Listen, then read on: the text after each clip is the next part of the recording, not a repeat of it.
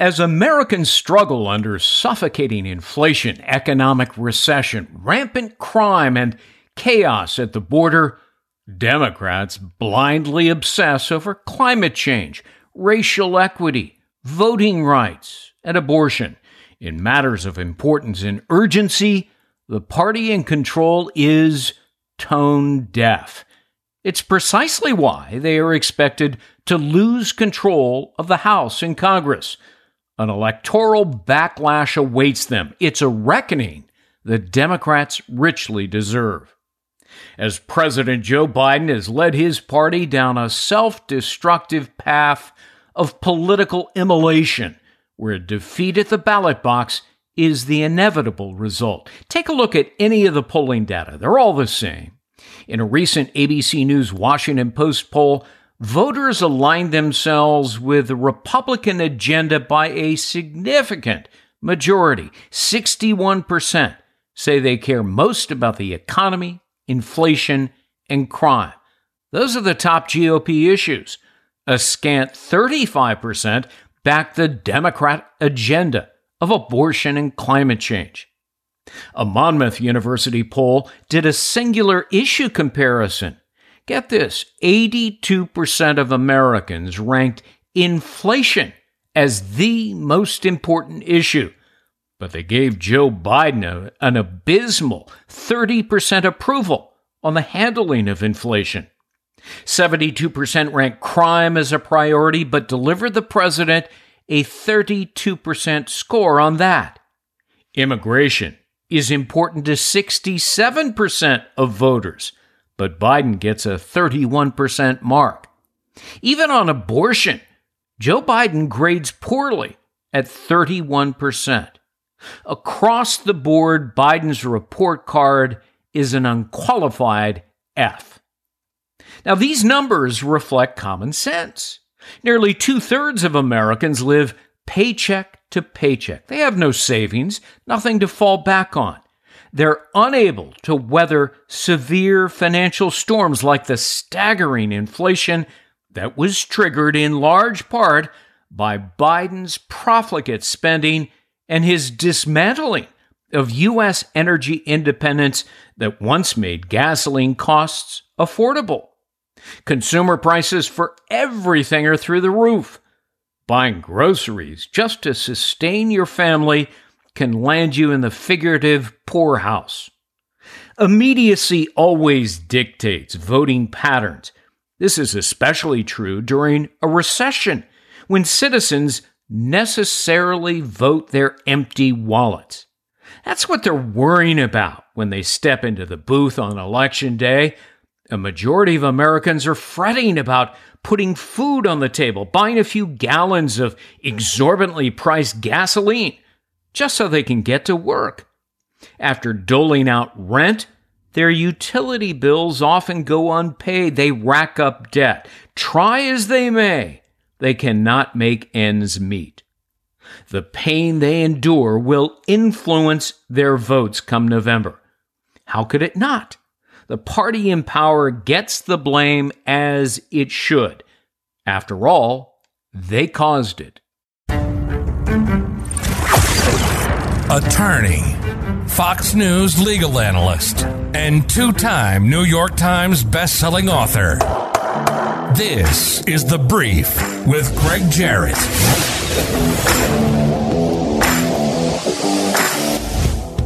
Billionaire investor Michael Pinto has a warning for you. Don't listen to anyone who tells you how bad the crash will be and when it exactly will happen. Nobody knows. But the CEO of Wells Fargo warns the worst is yet to come for Americans. Pay attention to the economic data. Inflation is at a 40 year high, and make no mistake about it, the recession is real no matter how the White House tries to change the definition. That's why Bloomberg, Goldman Sachs, and Jim Cramer are all calling for gold to surge. Gold and silver have historically moved opposite the stock market and in the long term can preserve your purchasing power. Call 800 809 8500 and Lear Capital, the number one rated gold company, will present the same trusted options they have been giving successful investors since 1997. At Lear Capital, most IRA rollovers qualify for no IRA fees for up to five years. Their current incentive offers up to $15,000 in bonus silver for well qualified new customers. A three minute call can protect your portfolio with the power of real physical gold. Call 800 809 8500 today. Again, that's 800 809 8500 and tell them Gregg Jarrett sent you. Hello, everyone, and welcome to the brief. I'm Gregg Jarrett. Joe Biden and Democrats not only wrecked a thriving economy, but they've utterly ignored spiraling crime that now terrorizes major cities across the country. They've done nothing about it. To the contrary, their liberal policies have only incentivized criminality while disregarding the innocent victims of crime. They championed, you'll recall, defund police. They demonized cops. Their cashless bail and soft on crime programs allowed criminals to beat and shoot, slash, steal, and murder their way through communities where residents now live in fear in what is the equivalent of a war zone. It's no wonder that Americans are angry. At the same time, Democrats want to make it harder for people to defend themselves. But that's not all. The Democrats' open borders policy has allowed entry to more than 3 million illegal immigrants since Joe Biden took office. There's no infrastructure in place to absorb them. There are not enough jobs and budget dollars to support them. Taxpayers are stuck with a staggering net cost of $116 billion a year because of the medical and educational and welfare burden of illegal immigrants. The fiscal load causes taxes to go up among law abiding citizens who are already overtaxed. Yet Vice President Kamala Harris keeps insisting the border is secure. What border is she talking about? Biden won't even bother to visit. Out of sight is out of mind, I suppose. The upcoming midterm elections is an overdue referendum on the miserable status quo but it should also serve as a stinging rebuke to Joe Biden's woke policies and failed presidency. It may not be the giant red wave that Republicans envision, but it will be a substantial thumping in the House of Representatives, marking the end of Nancy Pelosi's reckless reign of progressive terror as Speaker of the House. Good riddance. Time to take out the rubbish. Republican victory may finally open the door to some semblance of responsible governance and send feckless Joe to the ash heap of presidential irrelevance. Two months ago, Biden's approval rating reached its lowest level for any president in modern history 38%, according to Gallup. It has ticked somewhat upward since then, but not by much. A more revealing poll by the Associated Press shows that 85% of Americans believe the country is on the wrong track. And that includes 78% of Democrats. When members of the party in power admit that things pretty much suck, you can be assured that wholesale change is just around the corner. The number one issue is the economy and almost 80% describe it as poor. If you dig deeper into the polling data, you'll find that blacks and Hispanics are abandoning the Democratic Party in droves. Why? Because they are the disproportionate victims of rising crime and soaring inflation. They know who's in charge and they know whom to blame. That's just one of the reasons why Republicans have now opened up a solid five point lead in the generic congressional ballot among likely voters in the ABC poll. Statewide U.S. Senate races They're closer, and the outcome there is more uncertain. But the opposite is taking shape in the smaller House districts, where Republicans seem well positioned to regain control. But it's not just the crushing economy that spells trouble for Democrats come November. It is the profound unpopularity of Joe Biden personally that is an anvil around the neck of his own party. Biden's stewardship is a model of incompetence. From his bungling of the U.S. surrender to the Taliban in Afghanistan, to his dreadful handling of the border crisis, to his indifference to spiraling crime, to his mismanagement of the economy and inflation, Biden has reinforced the widespread belief that he is a lousy president. The image of a mentally alert commander in chief is taken a beating by Biden's endless gaffes, his head scratching stumbles that depict an aging president afflicted with cognitive deficits and growing dementia. He looks weak, he acts weak, which is a dangerous combination in any leader. Enemy states know it, and they will seek to exploit it Every day that Joe Biden is in office, he puts the welfare of America at risk. Columnist Miranda Devine of the New York Post put it this way, and I'll quote Whether he is falling up the stairs of Air Force One or falling off a stationary bike, whether he's wandering around a stage in a fog or clutching cheat sheets designed for a four year old, whether he's shouting incoherently or whispering creepily, the optics are shocking. End of quote. Last week's blunder was among the most embarrassing yet. At a conference, he searched in vain for Congresswoman Jackie Walorski, who was tragically killed in a recent auto accident. Jackie, are you here? Where's Jackie? The room was aghast as Biden looked around, finally saying, I think she wasn't going to be here. No kidding. She's dead. Biden knew she was deceased. He sent her family a long condolence letter. He was actually scheduled to meet with her loved ones. The conference where he spoke was partially in honor of Jackie's memory. How does a person forget something like that? Well, you don't, unless you're suffering from some form of debilitating senility. Even the Biden friendly White House press corps was horrified. They refused to cover up the president's mortifying lapse. The more press secretary, Karine Jean Pierre, tried to dismiss it with an utterly lame excuse, the worse it got. Reporters weren't buying it, and her vapid explanations were met with universal derision.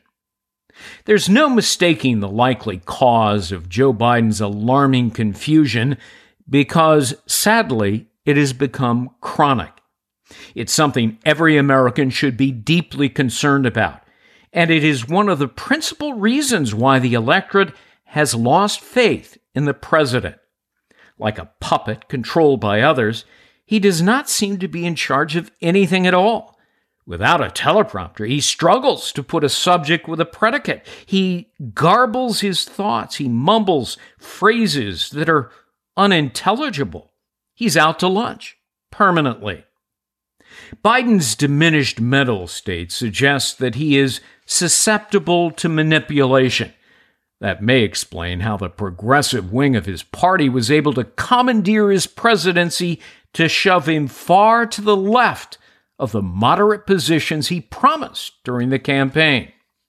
It may also account for his unhinged attacks on Republican voters, calling them semi fascists, whatever that means, white supremacists, a threat to democracy, a clear and present danger to the Republic. After vowing to unite the country, Biden is sowing only division and hatred. Does he even understand what he's saying?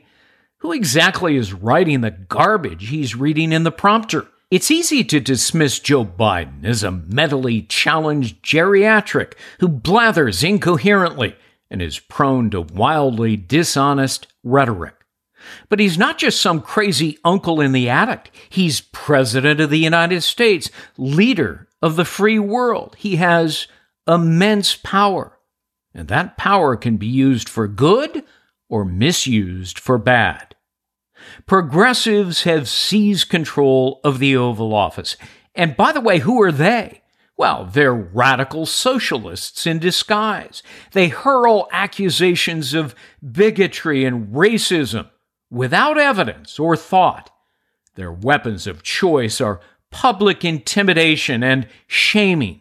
They operate what one Wall Street Journal columnist called a faux moral movement that is social justice obsessed. They wage cancel culture wars and a relentless campaign of virtue signaling, intolerance, gender ideology, and extreme political correctness. The woke crowd is convinced that buying a Tesla will cure all ills. But they are out of touch, they're tone deaf to what afflicts most Americans the inability to afford groceries, gasoline, or pay their rent and heating bills that have skyrocketed amid Joe Biden's corrosive energy policies and his insane economic agenda. Those same Americans are sick of the racially divisive rhetoric being served up. Vice President Harris declared government hurricane relief must be based on the color of your skin. That, of course, is illegal.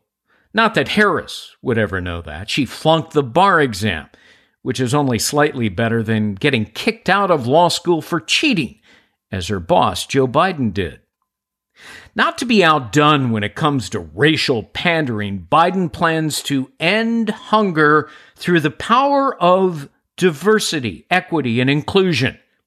Sorry, Joe, but your magic formula won't put food in the stomachs of hungry people. Try lowering the cost of everything by embracing sound economics. Reduce taxes instead of raising them. Allow Americans to reap the benefits of their own success and stop penalizing them. And while you're at it, stop jamming socialist nonsense down their throats. End dependency by eliminating the cradle to grave welfare state. It is destructive not constructive. Ronald Reagan put it best when he famously said, Government is not the solution to our problem, government is the problem. He was right. It's too big, too bloated and powerful. Unelected bureaucrats regulate every aspect of our lives.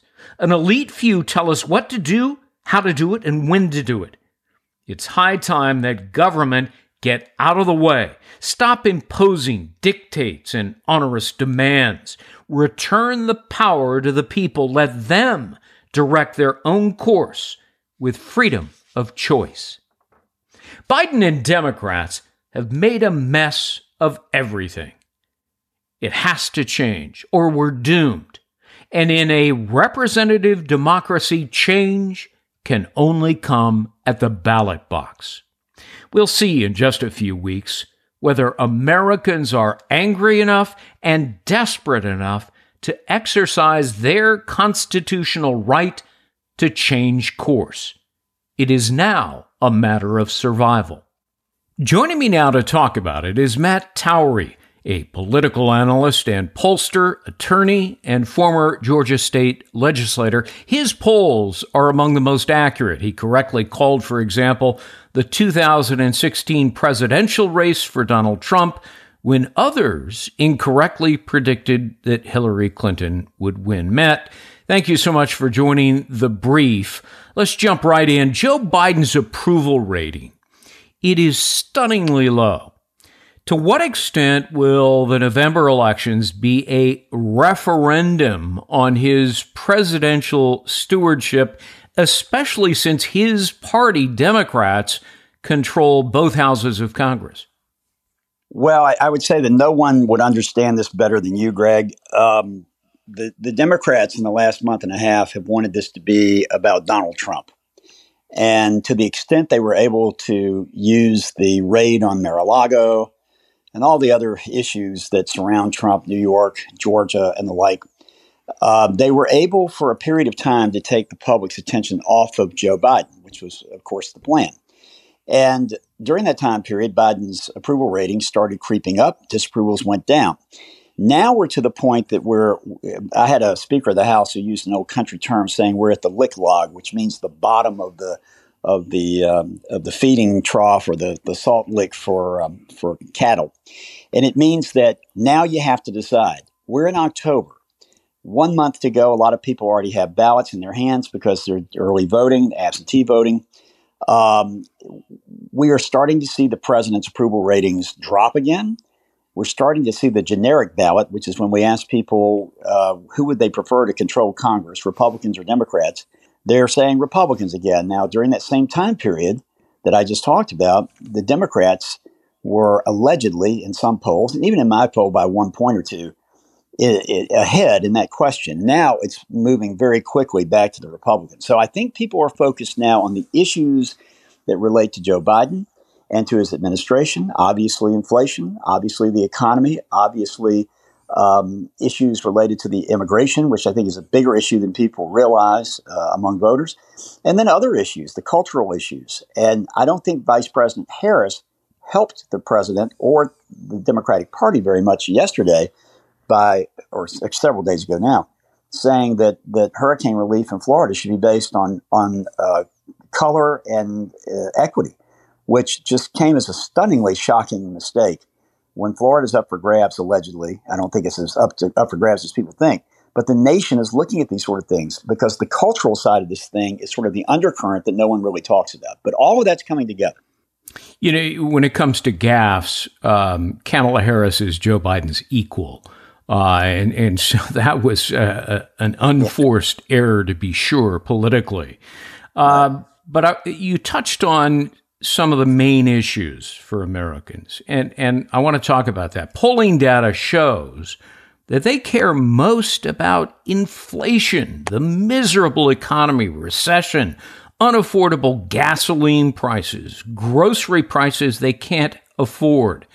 Have Republicans succeeded in convincing voters that Biden and Democrats are to blame for that. Their out of control spending that drove up inflation, their war against energy that caused gasoline prices to soar beyond affordability. H- have Republicans been able to successfully pin that on Democrats to the extent it will influence voters in November? Well, I think they're starting to. Um, I I've been sort of a critic of the giant largesse of Republican consultants out there who who seem to every year run the same ads, cookie cutter ads, um, and and uh, buy up time in conventional ways, and then, then we end up not having the message and not having the money.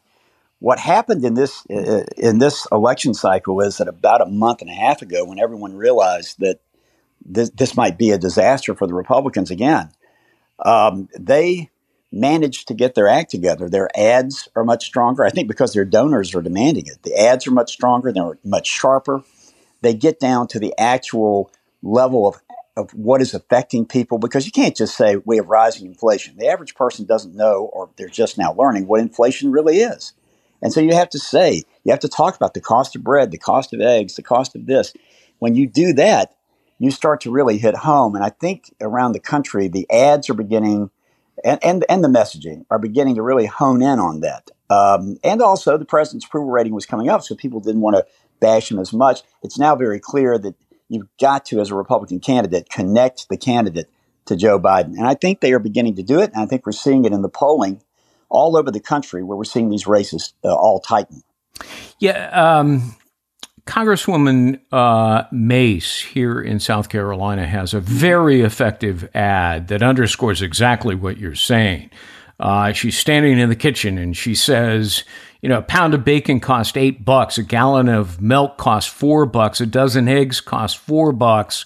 Um, Democrats are to blame for that, and I, that I think is a pretty effective ad. I've talked to some folks around here, and they say, yeah, that mm-hmm. really resonates uh, with me. But uh, let me move on to a different issue spiraling crime. Uh, that has become a pivotal issue in several states and many congressional districts. How do you see that factor? Well, we're seeing crime move to become maybe the number one issue in a lot of these uh, these states where, where we have tight battleground Senate uh, contests like Georgia, Pennsylvania, and the like.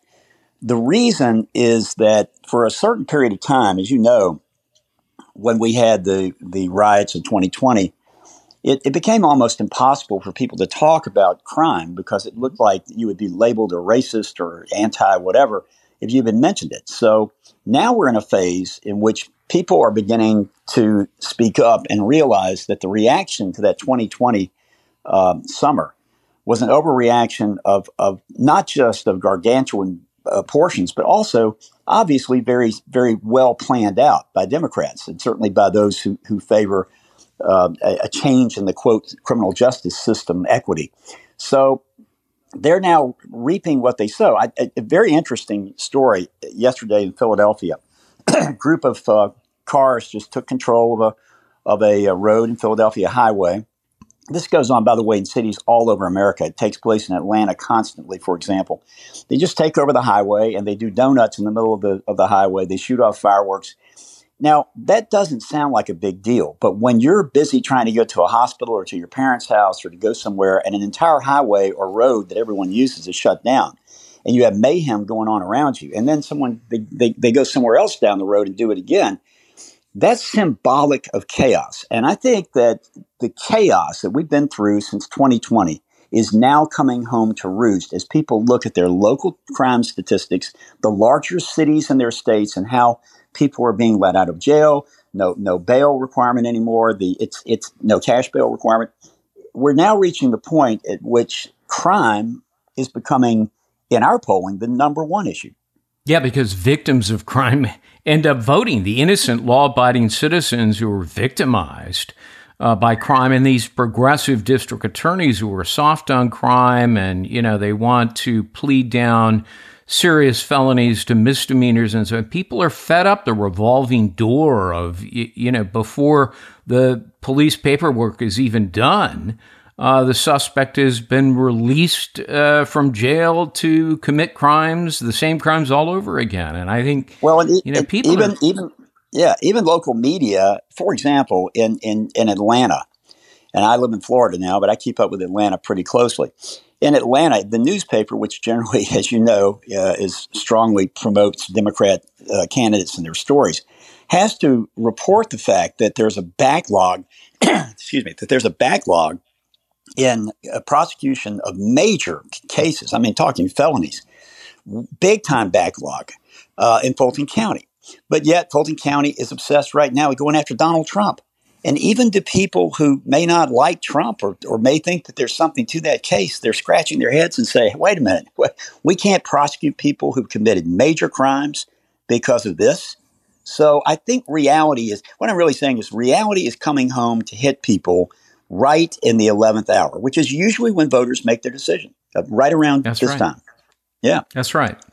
Especially after Labor Day. I mean, people don't, you know, during the summer, uh, you know, people don't really pay attention. And then all of a sudden right. after Labor Day, they start looking at, uh, you know, the television and listening to radio and so forth. And they start saying, wait a minute, this is just, um, this is not what I want. We've got to make a change. Are Democrats, Matt, vulnerable over the border crisis. Four million illegals have poured into the U.S. since Biden took office, not to mention all of the deadly fentanyl.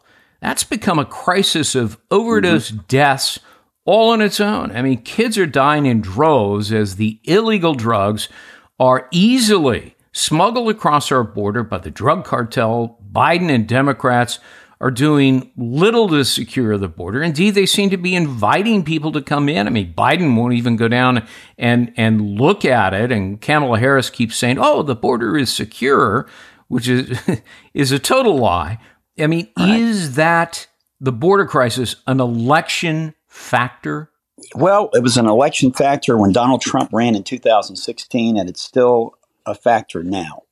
Um, the the one thing I tell uh, and I talk to Democrats and Republican folks all the time. I'm, I'm I, because I poll for the Fox affiliates. I, I, call it right down, you know, the line. And sometimes if there's a, a Democrat winning, the Democrat wins. Sometimes it's a Republican, it's Republican. But I, I never play games. So I will tell you that while I think the immigration uh, crisis is a big issue, one of the problems that, that, that Republicans face is that if you look at ABC, NBC, CBS, MSNBC, CNN, you name it, while on Fox or Newsmax or other uh, conservative leaning programs or middle to conservative, you'll see the streams of people coming across the border. You'll never see it on, on some of these other networks. And so, and because so many people get their media feed now by, by social media, by these entities, they never see anything about it. So there's a large portion of the American public that has no idea that people are constantly streaming across that Texas border. Um, I think they are becoming more aware of it because as you get down to this time period, as you just alluded to, people begin to focus. And I think some of these campaigns have finally realized that you've got to show people what's going on down there because they're not necessarily seeing it. So it's sort of a confluence of a lot of things coming together at once. Um, and I think immigration is, is playing a bigger role now than it was a month ago, uh, as is crime, these things that, that hit home. And I will say this one last thing. I think that Greg Abbott and uh, Ron DeSantis probably made this a national issue by uh, taking buses and shipping some of these folks who cross their border illegally into areas, of course, where the uh, media live and work.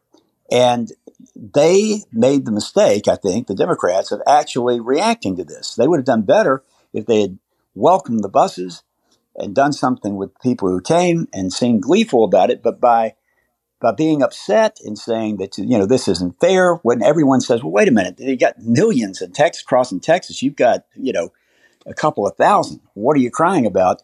They made it an issue.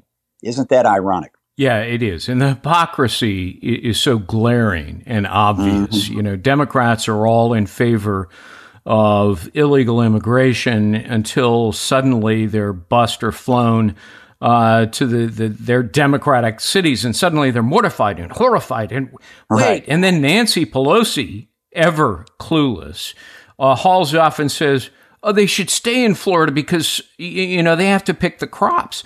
My lord, what a an inane racist, you know, statement by Nancy Pelosi. Another unforced error by a leader in the Democratic Party, but uh, Joe Biden is the head of the Democratic Party for better or for worse, but the mm-hmm. image, Matt, of a strong and mentally alert or coherent leader takes a hit every time he stumbles, fumbles, and mumbles another mindless gaffe. How much of a drag is Joe Biden on Democrats as voters, you know, head to the polls, they step into the booth, and they consider the competency of the Democrat Party's leader? Well, he, he's a drag, but but let me make a, a point from your earlier mention of Nancy Pelosi. She just appeared on Stephen Colbert's show, to which she received massive applause and no tough questioning. And so the issues that, that you just talked about, they, they, they are somehow blown off by the media and by the entertainers. And oftentimes people, you know, most people don't follow politics. They don't like it. They'll they'll put up with it around election time. They'll think about it. But a lot of times they simply don't get this information, as I alluded to earlier with the immigration situation. So I think the president's cognitive issues are known, but we have to remember again that a lot of people are getting their social media uh, news and other news very much filtered, uh, basically censored. And so they're not as aware of these gaffes, these endless gaffes and problems as people who are concentrated and, and who may watch uh, media that are a little more open minded and, and show these things. So I think it matters, but I don't think that that's the, the primary issue that people are taking into account. That that's been hidden pretty well. Uh, so I think among conservatives, they know, but among moderate voters or independents, I think they're voting on the things you talked about earlier their pocketbook, their safety, and then the overall safety and integrity of the country. What about Joe Biden's recently divisive rhetoric, which really has turned uh, especially caustic, calling Republicans semi fascist, threat to democracy, clear and president, present danger to the Republic. Uh, is that the kind of political ugliness that could actually backfire in some respect in the upcoming election? Oh, I think it has backfired. You know, I'm not a big fan of focus groups. And I know everyone in, in DC and New York and LA love focus groups. I found them to be pretty worthless in the sense that when you get a group of 12 or 15 or 16 people, statistically, that's not the margin of error is out the door. So what you're really doing is you're just throwing darts at the wall with no dartboard. And you're saying, well, what do you think about this? And what do you think about that? And then you think you've reached consensus. So, you know, this thing was focus grouped, I'm sure. And they came to the conclusion this is great. It moves voters. We'll call them MAGA Republicans. We'll come down tough on them. We'll link them all to Trump. But the setting of the speech he gave was eerily, uh, uh, it, it, was just scary. And I, I mean, the, the, the comparisons yeah. were made to it. I don't even have to talk about it. it. It was just shocking. The tone of it was shocking. And I'll tell you the other interesting thing is I, I, Robert Cahaly, who I think is, is one of the great pollsters in the country, he and I are very good friends and we collaborate a lot. And Robert and I have both talked about this over and over. We think that that speech probably took another two to three points off of the reality of these polls. Because you hmm. start polling people and say, are you going to vote for, uh, let's say I'm doing a poll in Georgia right now, Herschel Walker or Senator Warnock or Oz or Fetterman? you know, a, lot of these pollsters, they pollute their poll with a lot of things before they get to the horse race. They'll say, what's your opinion of Joe Biden? What's your opinion of Donald Trump? They throw his name in. By the time these people get to the horse races, they don't want to say anything.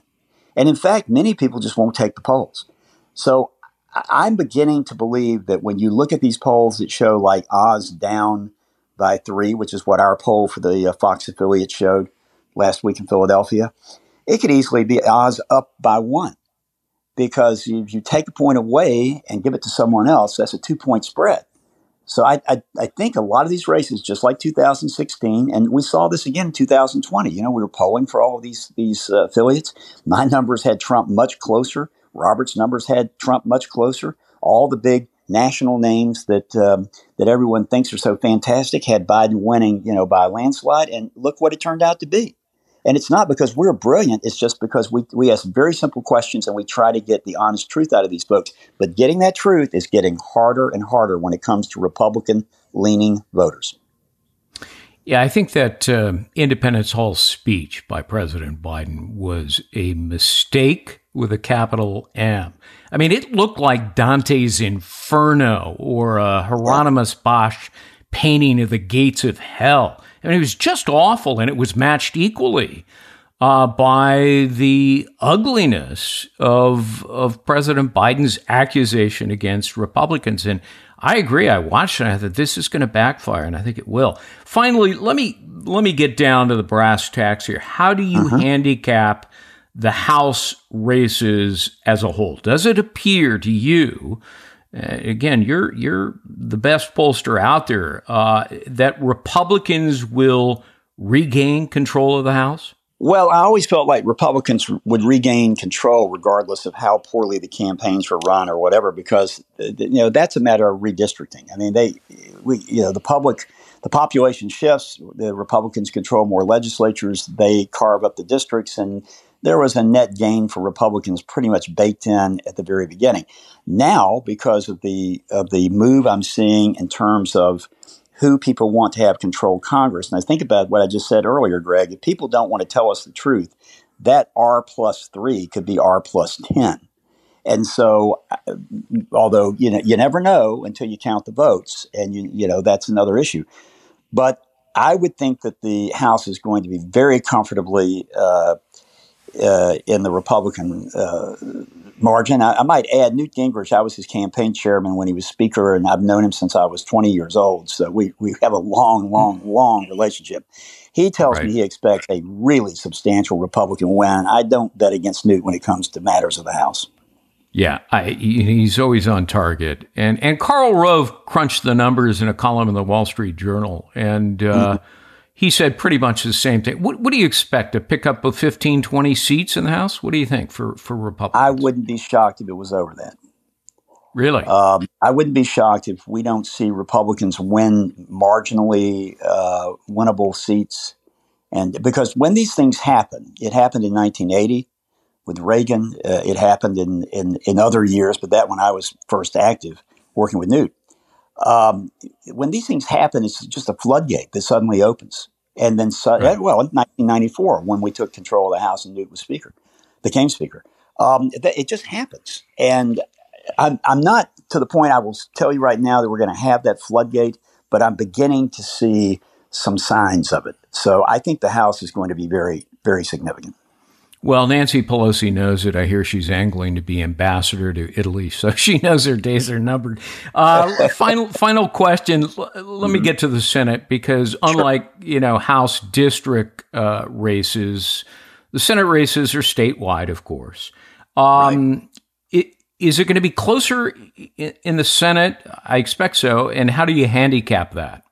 Well, you do it state by state. And, um, uh, you know, the way I look at it right now, uh, I feel like Pennsylvania is really up for grabs. I think Fetterman's losing steam very quickly um, Oz had to do two things. He had to convince people up there that he that he can be someone from their state because they painted him as an outsider, and he had to get his Republican vote back after a very divisive uh, runoff. But I think he's doing that. Georgia, of course, they're throwing everything to the kitchen sink. And Herschel Walker, latest stuff having to do with you know abortions and other matters, and his son. I, I don't think that's going to change a lot of votes in Georgia. I think Georgia's headed to a runoff, and uh, because Georgia's really? one of the two states Yes, Georgia has a general election law that says you have to win by 50% plus one vote. I don't see either two of these candidates getting to 50% right now. That probably would be to Walker's advantage. It would give him more time to answer all these issues. And moreover, they, they've changed the law in Georgia. It's now a runoff that starts immediately after the, uh, the election is over, but it ends uh, early in December rather than stretching out into January that really changes the, the get out the vote effort by the Democrats. And they're not able to use some of the, of the things that they've used before to get their, their, their vote up. So I expect that Herschel Walker could win in a runoff. Uh, some of these other states, states, Arizona is interesting. Uh, I'm keeping an eye on that because I think it's more competitive than some pollsters think. I think Robert Cahaly thinks the same thing. Um, I think we're going to pick up Nevada. Laxalt will probably win that. Every poll we've done, we I mean, the numbers have been overwhelming. We've had to all look at our our weighting to see what in the world are we missing. And I think some of these other races are, uh, you know, I think Wisconsin's going to go to Johnson, and I think uh, Budd's going to win in North Carolina. So if you can pick up Pennsylvania and pick up Georgia, uh, or if you can pick up Pennsylvania and pick up Nevada, you you, you mm-hmm. really you, you just need one more seat added to added to the mix.